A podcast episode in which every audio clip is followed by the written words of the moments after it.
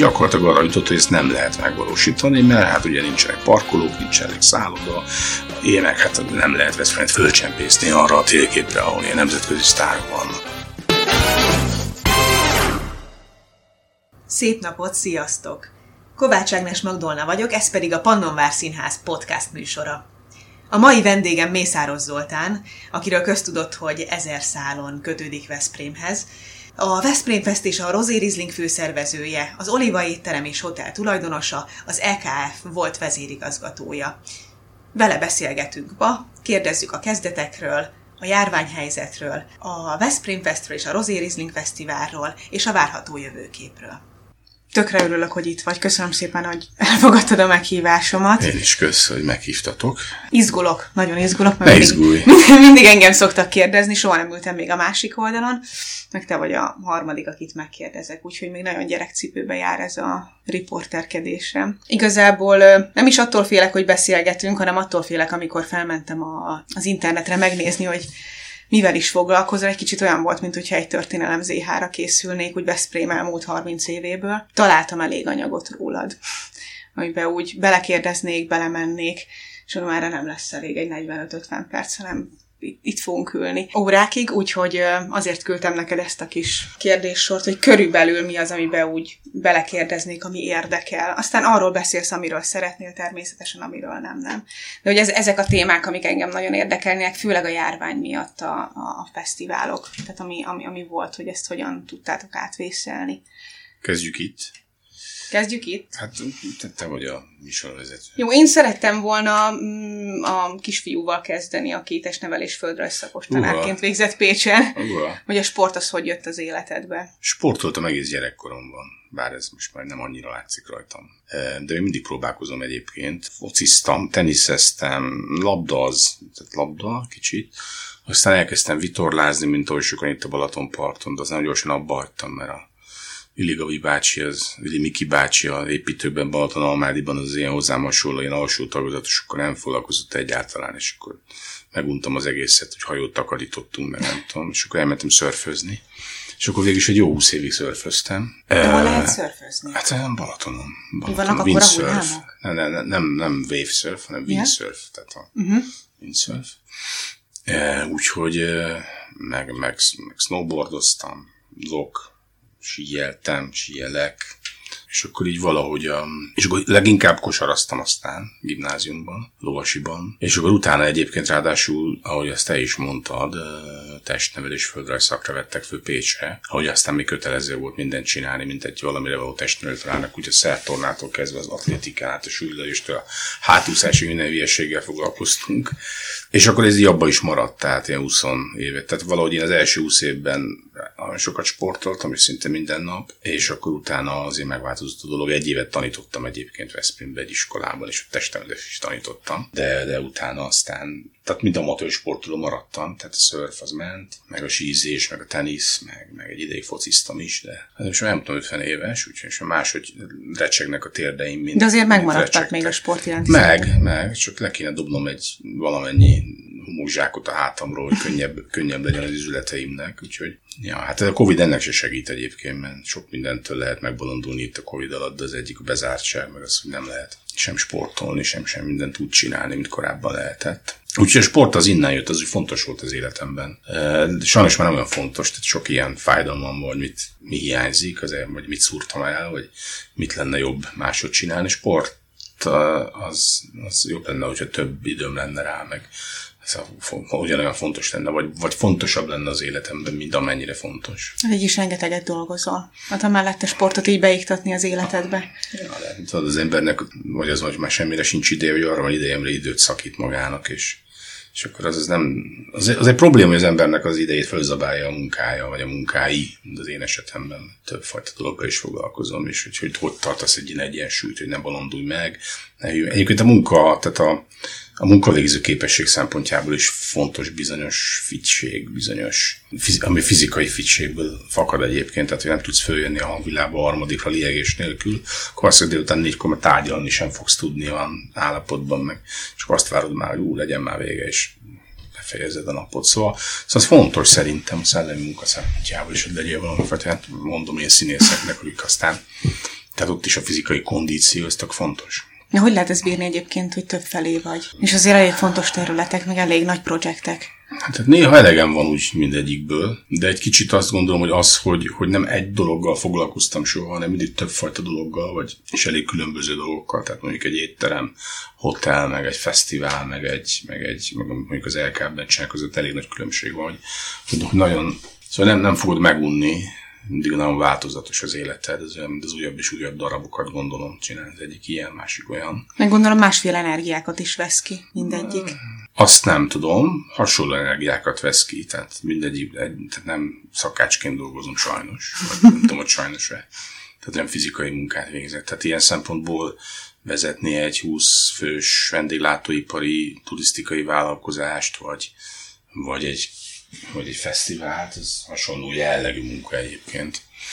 De hát tartalmában persze más, csak mint, mint vezető, vagy mint, mint nem tudom, menedzser, hasonló dolgokat csinálsz mindenhol.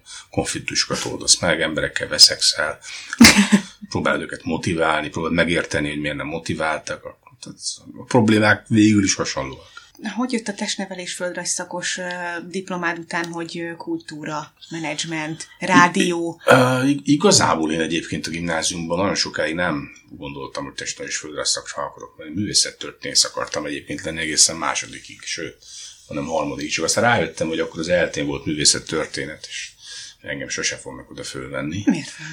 Mert 12 embert vettek fel egy évben, és ilyen 118 ponttól lehetett bekerülni, és én nem voltam túl jó tanuló, és akkor még úgy volt, nem tudom most, hogy van, hogy a vit pontokhoz lehetett hozzászedni, tehát, tehát ha te egy ilyen közepes tanuló voltál, mint én, akkor kevés pontot vittél, és eleve már bizonyos helyeken tudtál bekerülni. Amúgy na, egyáltalán nem bánom, hogy nem mentem el az eltérő művészettörténésznek, és akkor valahogy úgy, úgy, úgy, úgy a sport az olyan fontos volt nekem, meg sportoltam egész életemben, meg, meg tényleg azt voltam sokáig, hogy tanárnak lenni, ez milyen jó lenne. Ezt, ezt később már nem gondoltam úgy, de tényleg azért mentem oda, mert tanár akartam lenni, azt gondoltam akkor, amikor 80-as évek közepén, ez nekem jó fog állni, jó fog menni. És akkor ezt választottam, a földrajzot mindig szerettem, meg utazni szerettem, meg úgy érdekelt egy csomó dolog benne, meg akkor még ilyen párokban lehetett tanárképzésre menni, nem ez a rendszer volt. De úgy azért ez bennem volt, tehát nagyon picit zenélgettem is, de azt inkább letagadnám, kihúznám az önéletrajzomból, miután megismertem egy-két brutálisan jó gitárost.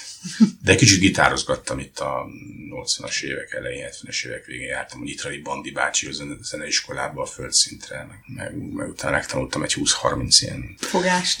Igen, akkordot, és ugyanennyi dalt, és akkor a tábortűznél, az úttörő táborban tudtam, meg a, nem tudom, a kis táborban játszani. Szóval, szóval volt így hozzá közön, meg, meg, meg, meg ami, a, ami a sport, a sport mellett még a zene is nekem nagyon fontos volt. Zene, zene, hallgató voltam egész életemben. Nagyon fontos volt. Lemezeket gyűjtöttem, még bakeliteket, a bakelitek után CD-ket, még előtte szallagokat, tehát kazettákat. Tehát a zene az, az nagyon fontos volt nekem a zenehallgatás is, de, de, de, de a művészetek is, tehát például a diák, az egyet a, a lovasiban ott nagyon komoly diák színpad volt, és én annak, osz, és, és annak én oszlopos tagja voltam.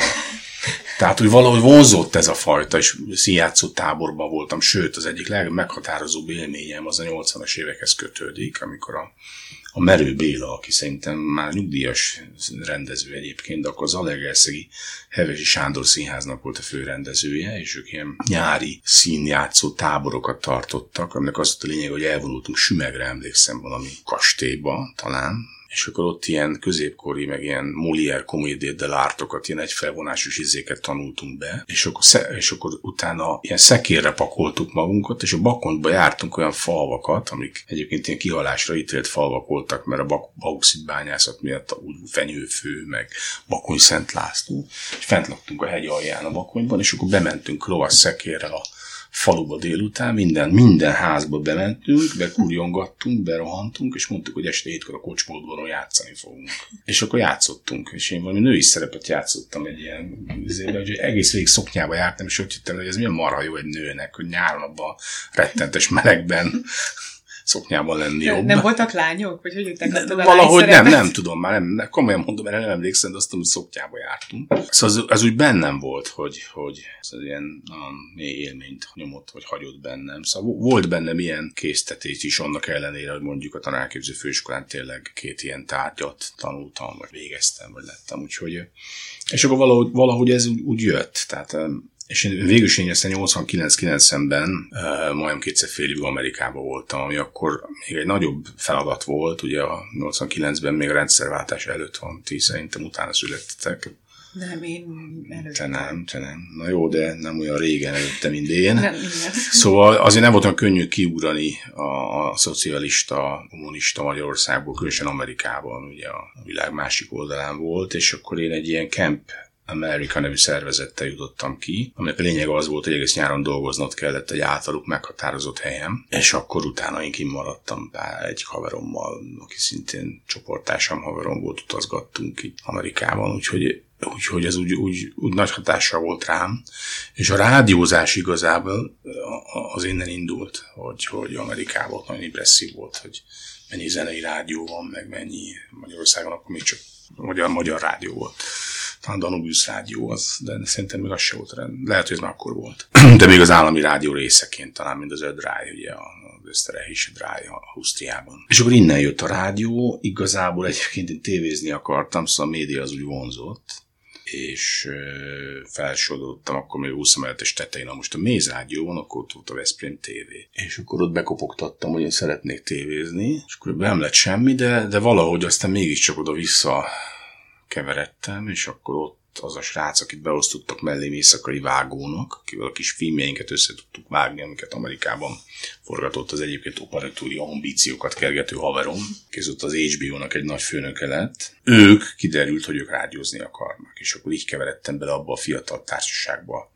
90-91-be, akik azt dédelgették, hogy rádiózásba kezdenek, és akkor ebből lett a Jam Rádió 92. szeptember 4-én reggel 6-kor szólalt meg. Ez az első Veszprémi rádió Ez volt. volt. Hát 56-ban volt valami kalózrádió egyébként, tehát nem mondhatjuk teljesen uh, historikusan, hogy, hogy ez az első, de valójában az első szabad független, rendesen működő rádió ez volt, igen. És akkor ezt én csináltam, ennek voltam végül is a vezetője, főszerkesztője, igazgatója 13 éven át, ez 92. szeptemberében indult el, és én 2005-ben szálltunk ki belőle. Az egész rádiót ugye, akkor már öt rádiónk volt, Ajkán, Pápán, Füredent, Keszthelyen, ez ilyen regionális Akkor már regionális rádióvá nőtte ki magát, igen, és akkor el, ezt, ezt az egészet mi a klubrádiónak eladtuk, annak a klubrádiónak, akik pont tegnap kapcsoltak le Budapesten de, de ennek a Klubrádiónak több vidéki frekvenciája is volt, és a mi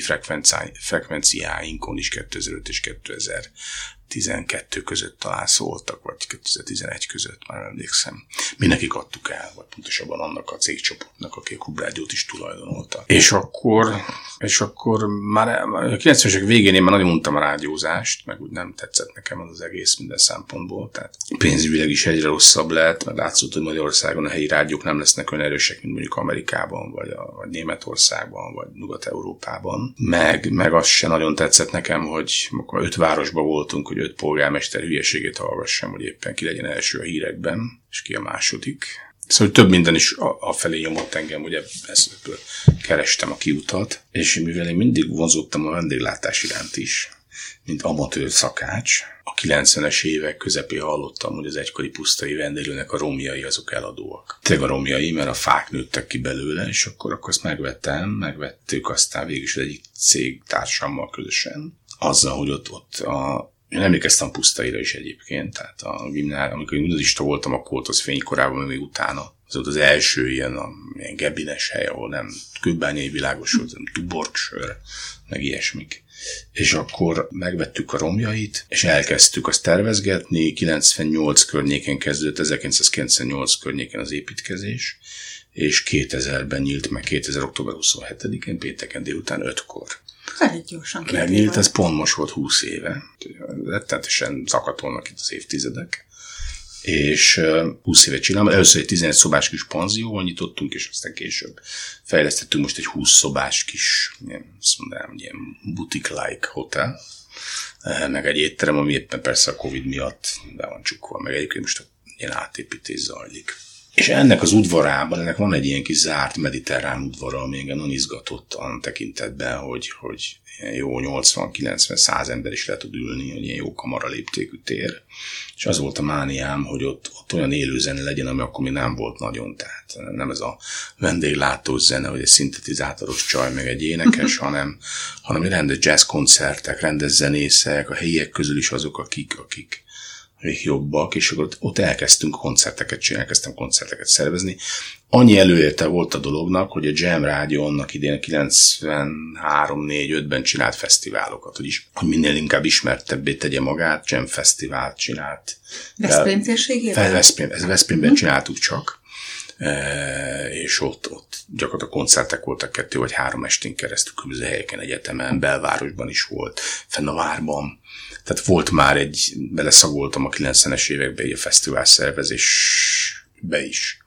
És akkor erre jött az, hogy, hogy akkor 2000-től pedig nyáron a kertben elkezdtem koncerteket szervezni, jazz, latin zene, pop zene, meg is megkedtem zenészekkel, és uh, Cotton Club Singers nevű zenekarnak a Lászlóban, nem létezik ez a zenekar, ez egy ilyen swing zenekar volt, László Boldizsár, aki amúgy a Szegedi Nemzeti Színház tenorja most éppen, az opera tenorja, ő füzegetett, hogy, hogy hát csinálj nagyobb koncerteket is, nem csak 80-90 főnek, hanem, hanem a, és így, így a Veszprémi aulába keveredtünk, ami olyan, hogy hát, te lenne a teknőt, meg fönt is kb. 700-800 ember, és akkor ott, ott elkezdtünk ott is koncerteket csinálni, vagy elkezdtem koncerteket szervezni. És akkor valahogy úgy, úgy, ugye, úgy látszott, hogy belesodródom ebbe az egészbe, és akkor, akkor valahogy jött ez az ötlet, hogy miért nincs Veszprémben egy nemzetközi sztárokkal működő fesztivál, és akkor megkerestem az akkori polgármestert, hogy ezt a várban kéne szerintem csinálni, mert annak annyira inspiráló az az egész Szent Háromság tér az Érseki Palotával.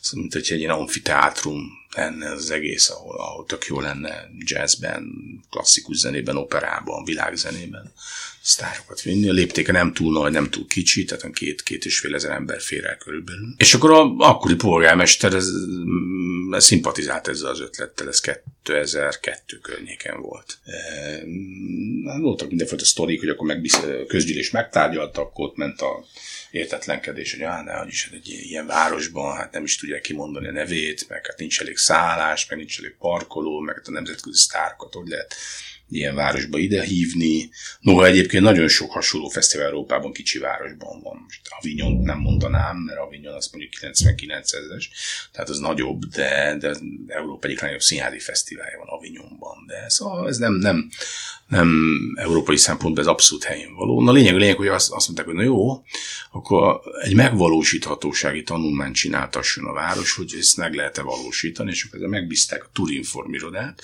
aki csináltatott egy megvalósíthatósági tanulmányt, ami gyakorlatilag arra jutott, hogy ezt nem lehet megvalósítani, mert hát ugye nincsenek parkolók, nincs elég szálloda, ilyen meg hát nem lehet Veszprémet fölcsempészni arra a térképre, ahol ilyen nemzetközi sztárok vannak. Úgyhogy én, én akkor biztosan tudtam, hogy jó az ötlet, és, és akkor az volt, hogy leültünk a városvezetéssel, és akkor részletesen végigvettük, hogy a, egyébként igazak, tehát de semmilyen kisvárosban nincs annyi szálloda, meg nincs annyi parkoló, de hogy azért az emberek találékonyabbak, és itt van a Balaton, a Balatonpart, van egy csomó szálloda innen 10-20 percre, Balatonparton, Füreden, Almádiban. Tehát ez nem lesz olyan probléma. És akkor így belecsaptunk. Gyakorlatilag ez a Veszprém Festnek a születése. 2004-ben, 2004. augusztus 1-én, 1-én augusztus 1-én volt. Ez mindentől, hogyha jól emlékszem, akkor négy év alatt hoztátok tetve alá ezt a fesztivált? Hát nem, két év alatt inkább. Két év. Tehát két, hát beszélge, onnantól azért elkezdtünk róla beszélgetni, meg onnantól kezdve, hogy felgörült a függöny 2004 augusztusában, szerintem az inkább két év volt. Két év, lehet, hogy kicsit több. Úgyhogy, és hát ennek most már 18 éve, hát most a Covid miatt ugye 19-ben volt az első év, hogy nem volt Veszprém Fest, de tehát ha röviden akarnám így összefoglalni a, azt, hogy hogyan lettem földrajztestmérő szakos tanárból, hotel és étterem tulajdonoson keresztül fesztivál szervező, akkor így ezt, ezt ennyit mondanék. Most pedig egy kis szünet következik, a beszélgetést a reklám után folytatjuk. Maradjanak velünk!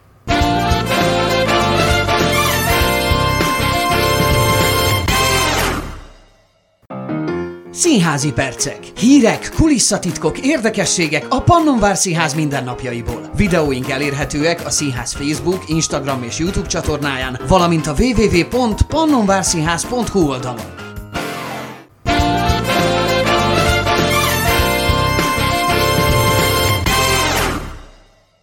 Jöttek először a Veszprém Festre? Kiket sikerült meghívni a legelső körben?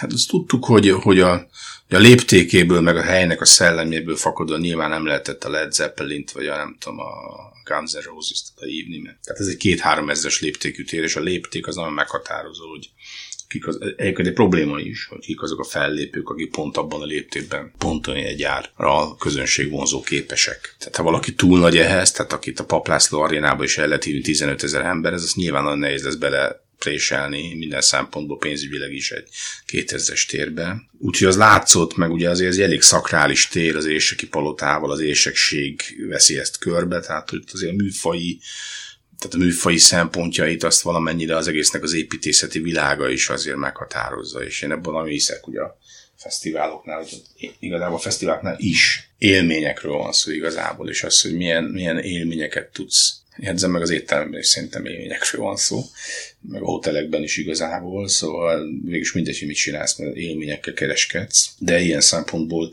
az meghatározó, hogy milyen az a millió, úgyhogy az, hogy az opera, meg néztük a, néztük a magyar fesztiválpiacot is, tehát láttuk, hogy mi történik Szegeden, ugye a színpadi típusú opera, operett, musical dolgok vannak alapvetően. Azt is hozzáteszem, hogy 20 évvel ezelőtt azért más volt a fesztivál helyzet vidéken, amikor mi belekezdtünk, de azért az látszott, hogy olyan fesztivál, ami belenyúl a klasszikus zenébe is, tehát mondjuk az operán keresztül, vagy akár később nem csupán keresztül. A jazzben és a világzenébe is benyúl, aztán később egy hat hét után a popzenébe is, tehát a popzenétől a, a klasszikus zenéig ilyen nem nagyon volt, és most nincs, most nincs nagyon bennünket leszámítva. Úgyhogy ez úgy meghatározta, hogy kikben lehet gondolkodni, meg hát nyilván költségvetésünk, hogy az első évben egyébként az volt, hogy az opera, az mindenképpen tudtuk, hogy akarunk egy nemzetközi opera hozni, és ez a Hozé Kúra lett, ez az argentin tenor, aki akkor volt szerintem a pálya csúcsán talán, vagy fiatalabb volt azért 20 évre, mint most, bár most azóta volt itt egy pár még, de és akkor a Kocsis Zoli és a Nemzeti Filharmonikusokkal volt egy ilyen kicsit ilyen fúziós koncert, hogy a,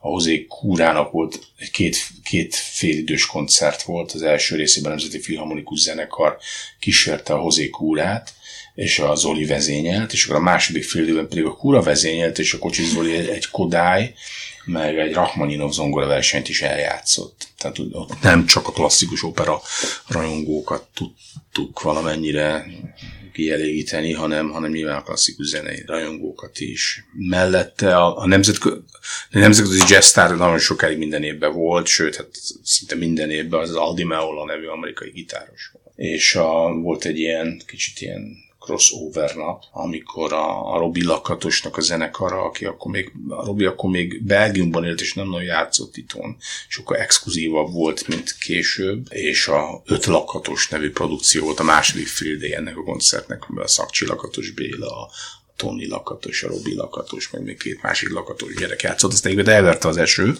ezt a koncertet, de jól indult hiszem, az ötödik számnál le kellett állítani, mert leszakadt az ég alja. Úgyhogy három nappal indult az első év, és akkor ezt, ezt bővítettük, csináltuk. Egy olyan pár év után kiderült, hogy ez, ez nem lesz elég, tehát egy popzene felé is nyitni kéne. Nagyon szubkulturálisak ezek a műfajok, és akkor nyitottunk a felé. Térben is átmentetek máshová? Az érseki palota teréből? Igen.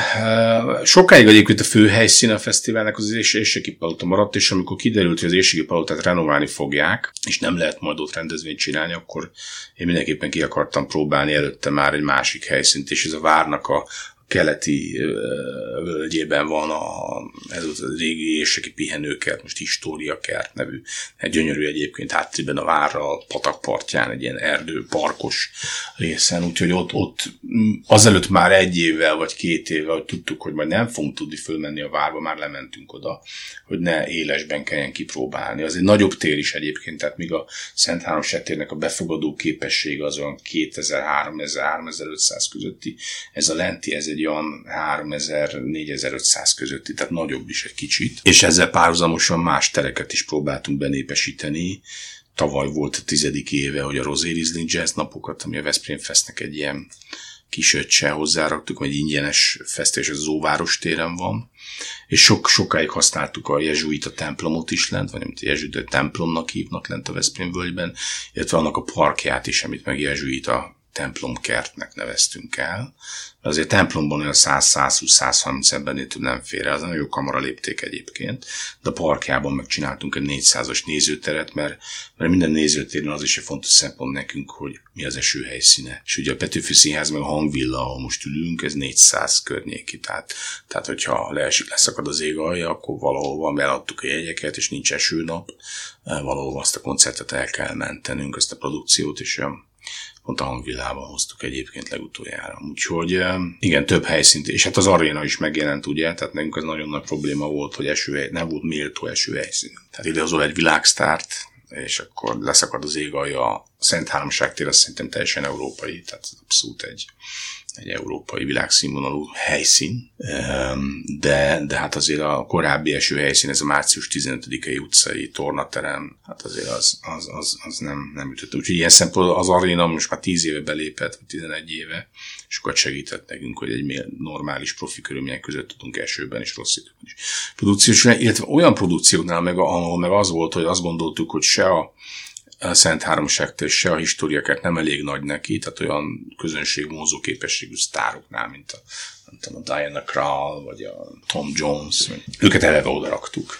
Vagy olyan produkciónál olyan színpadi feltételek vannak, amiket szabadtéren, tehát mondjuk egy full, full HD LED fal 300 négyzetméteres háttérrel, mint a Tom Jones két, Tom Jones két, azt nem nagyon tudjuk berakni. Vagy olyan produkció, mint, a, mint amit a Operett Színházal csináltak, a West Side Story-t, amiben volt tudom, zenekarra, rockzenekarra, a kamarazenekarral a fellépő 80 szereplő, kellett hozzá 250 négyzetméter színpad, meg olyan vetítés technika volt, és olyan vetítés volt, egy ilyen, egy ilyen animációs vetítés volt a Don Pasquale mögött végig. Tehát, tehát bizonyos produkciókat ami a színházi feltételek kellnek, azokat nem is tudjuk szabadtéren megcsinálni. Úgyhogy ilyen szempontból azt az arénát is nyugodtan mondhatom, mint helyszínnek. No, ennek a fesztiválnak az alapkoncepció az, hogy egy outdoor, egy szabadtéri fesztivál. Említetted a Tom, Tom Jones-t. Tom Jones. Ez, ez mondhatjuk a Veszprém Festnek a csúcsának, Tom Jones-t? Azt nehéz mondani, mert ugye olyan sok fajta zenész volt itt, hogy van, van akinek egy, egy a Tom Jones olyan tekintetben nyilván, hogy, hogy ismertségben a legdrágább művész volt, aki a legtöbbet fizettünk eddig. Ilyen szempontból persze való lehet mondani, és egy alkategóriás sztár azért a Tom Jones, tehát ilyen szempontból lehet mondani. Noha egyébként azok a művészek, akik Tom Jones mellett jöttek ide, azok is alkategóriás művészek, csak sokszor a Tom Jones az egy popstar, és mondjuk egy, egy világzenei sztár, aki, aki mondjuk Magyarországon ilyen 500-600-as helyeken játszik, de a Berszit, a Berszit megtölti Párizsban, Nyilván Párizs az egy 10 milliós város, tele van bevándorlókkal, afrikaiakkal, arabokkal, tehát az egy más-más világ világzenének az európai, sőt világ szempontból is az egyik központja Párizs. Tehát azért azok sztárok, de, de lehet mondani bizonyos értelemben, igen. Mi történt most tavaly? Rosérisling volt, Veszprém Fest nem volt. Igen, hát a, Hát, nem, idén nem ez fog történni, de a helyzet az nem túl rózsás. Ugye azok a fesztiválok, és a Veszprém Fest ilyen, ahol nemzetközi sztárok vannak javarészt, azok nagyon függenek az, az európai nyári fesztivál piactól, mert, mert nem úgy jönnek a sztárok ide, a Tom Jones se úgy jön ide, meg, a, meg senki, hogy, hogy egy koncertért ide jön, hanem, hanem európai turnében vannak jellemzően június végétől, akár augusztus elejéig, közepéig. Van, akinek 30-40 állomásos turné van Európában. És, és így rakják össze ezt az egészet, és, és ebből egy állomás Veszprém. Na most, hogyha az európai fesztiválpiac összedől, már pedig ugye tavaly az volt a helyzet, hogy több ország bejelentette március végén, áprilisban, hogy szeptember egyig nem lehet rendezvényeket csinálni a Covid első hullám miatt, az azt jelentette, hogy mondjuk a német piac, ha bedől, akkor egy ilyen sztárnak, mint a Tom Jones, vagy akármelyik, ennek a Németországban, egy 80, 85 milliós országban 6-8 koncertje. Magyarország csak akkor, hogy mi kikötjük, hogy Tom Jonesnak, ha itt van, máshol nem lehet, mert, mert az egész ország ide.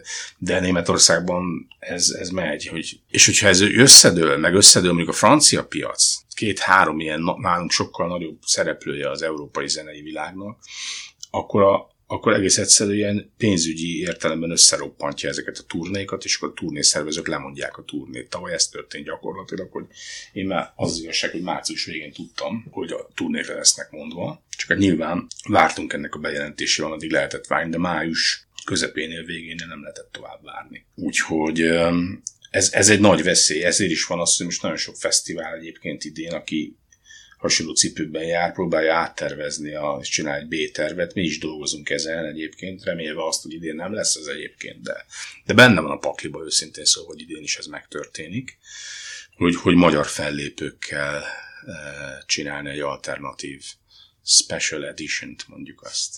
Úgyhogy ez, ez benne van a pakliba. Én szerintem március végén tovább nem nagyon lehet várni, nem csak amiatt, hogy, hogy ez egy, tehát hogy mi ki vagyunk téve ennek a nemzetközi fesztivál piacnak, hanem amiatt is, hogy, hogy nem lehet eladni a jegyeket. Tehát ez nem egy ingyenes fesztivál, a Veszprém Fest, nekünk a jegybevétel az a költségeink 30-35 vagy 40 százalékát kell, hogy fedezze. Itt most már ebből tavaly 200 millió forintról beszéltünk, de 200 millió forint jegybevételt kellett volna csinálnunk, tehát ott, hogyha csak 10 százalék kimarad, az már 20 millió forint, 20% az 40 millió forint. Simán tönkre tehet egy, egy rendezvényt ez is, úgyhogy nem véletlen az, hogy a Glastonbury, ami a Európa legnagyobb fesztiválja egyébként, a sziget, kétszer akkor, mint a sziget. A Glastonbury dobta be először a törölközőt Angliába, mert ők pontosan tudják, hogy ahhoz, hogy ott is ez van, hogy a 40-50 60% a bevételeknek a jegybevétel. Egész világ, Amerikából, Izrael, mindenhonnan mennek Glastonbury, a szigetre is egyébként. És ők tudják, hogy hat hónap kell ahhoz, hogy eladják a jegyeket. Ha abból egy hónap kiesik, az már akkor a kockázat ilyen üzletileg, hogy azt mondják a tulajdonosok, hogy inkább elengedjük. Szóval én, én azért kicsit még meg vagyok rémülve, hogy mi lesz idén nyáron. Mindent lehet, ha kicsit korán van, nem lehet most még megmondani, csak mondom ebből a szempontból azt gondolom, hogy ketyeg már az óra, tehát március végénél tovább szerintem. Legkésőbb április közepe szerintem. Tehát szerintem nekünk, nekünk is ez a helyzet, hogy nekünk eladni. Tehát idén hét napot hirdettünk meg, hét, hét, hét sztára le vagyunk szerződve. Abból négy már nyilvános egyébként, és el is adtunk egy csomó jegyet. Tehát nekünk is a maradék jegyeinket eladni, az minimum, hogy három hónap kell hozzá. Minimum. Tehát, és én attól tartok, hogy lehet, hogy március vége, április közepéig még a magyar kormány nem fogja megmondani, mert nem lesz abban a helyzetben, hogy megmondja, hogy a járvány adatoktól függően júniusban vagy júliusban mit engedhet meg. Úgyhogy most nem rohannék ezzel előre, de, de vannak, vannak problémák. A Rozi Rizlinget viszont megtartották. Meg. Tavaly mindannyiunk nagy örömére egyébként. Hát igen júliusban volt nyitás. Hirtelen akkor jött ez az ötlet, hogy akkor mégiscsak összehozzátok? Nem júliusban volt nyitás, hanem ugye nem, pontosan nem hiszem, augusztus 15-én éjféltől lehetett oh. rendezvényeket tartani, aztán ezt visszakorlátozták az 500 főnél nem nagyobbakra, kivétel a gasztronómiai rendezvények. És mi ezt lovagoltuk őszintén szóval meg, hogy a Rosie Riesling Jazz, aminek a nevében is az első, meg a második szó az inkább a gasztronómiáról szól, mint a mint a zenéről. Tényleg ott, ott azért egy erőteljes gasztronómiai borkínálat van. Volt olyan év, hogy mit te 70 balatoni borásznak a borait lehetett kóstolgatni, és így, így tudtuk megcsinálni. Igazából azt tudom hogy az ember pont, pont, tehát nagyon nagy elkaptó szerencsénk volt, hogy és 16-án kezdtük, és rá egy hétre fejeztük be, tehát pont nagyon az embereknek nagyon tele volt már a hócipőjük. Nagyon akartak menni valahova, és nagyon, most is úgy érzem egyébként, hogy szerintem, ami még itt fölrobbantatja ezt az egészet, az, hogy az embereknek lassan elfogyott szerintem a türelme, meg, meg elég volt a bezárkózásból, meg, meg minden, de hát nem is tudom, örületes statisztikát olvastam, hogy a házasságon belüli erőszak az háromszorosára, házasságon belüli gyilkosságok száma állítólag januárban háromszorosa volt a tavalyi évinek. Tehát megvannak hűve az emberek. Hát persze össze vannak zárva, hogy ja. megterhelő pszichésen is. Ja, ja, a házasságbeli alkoholfogyasztás is tízszeres állítólag a korábbinak. Szóval, hogy, hogy ez, még egy, ez még egy probléma, én azt hiszem azért, hogy nyárra már, már egyébként jobb lesz a helyzet, tehát minden megfontolás azt támasztja alá, hogy nyárra jobb lesz a helyzet, csak hogy csak mi nem egy ekkora rendezvény nem ér a nyáron megtudni, hanem, hanem minimum mondom ez a három-négy hónap előtte. Rozi Rizlinget ezt meg lehetett tartani örömünkre. Talán egy-két ilyen negatív hangról tudok beszámolni, hogy te 20 ezer ember biztos kilátogatott oda egyébként a, a, egy hét alatt, és talán egy-két. Aki, aki, aki nyilván, aki Covid fél, az nem ment ki. Nyilván, aki Covid fél, az étterembe se járt már egyébként. Tehát ilyen szempontból nyilván próbáltunk mindent megtenni, hőmérőzés, meg távolabb voltak az asztalok, meg minden, de azért ott volt esténként 1000-1500 ember biztos, úgyhogy ilyen szempontból szerencsénk volt. Szerintem, ha szeptemberben már nem biztos, hogy meg tudjuk csinálni. Kedves hallgatóink, a Pannonvár Színház podcast műsorát hallották. Beszélgetésünket Zolival a következő adásban folytatjuk. Találkozunk legközelebb, maradjanak velünk!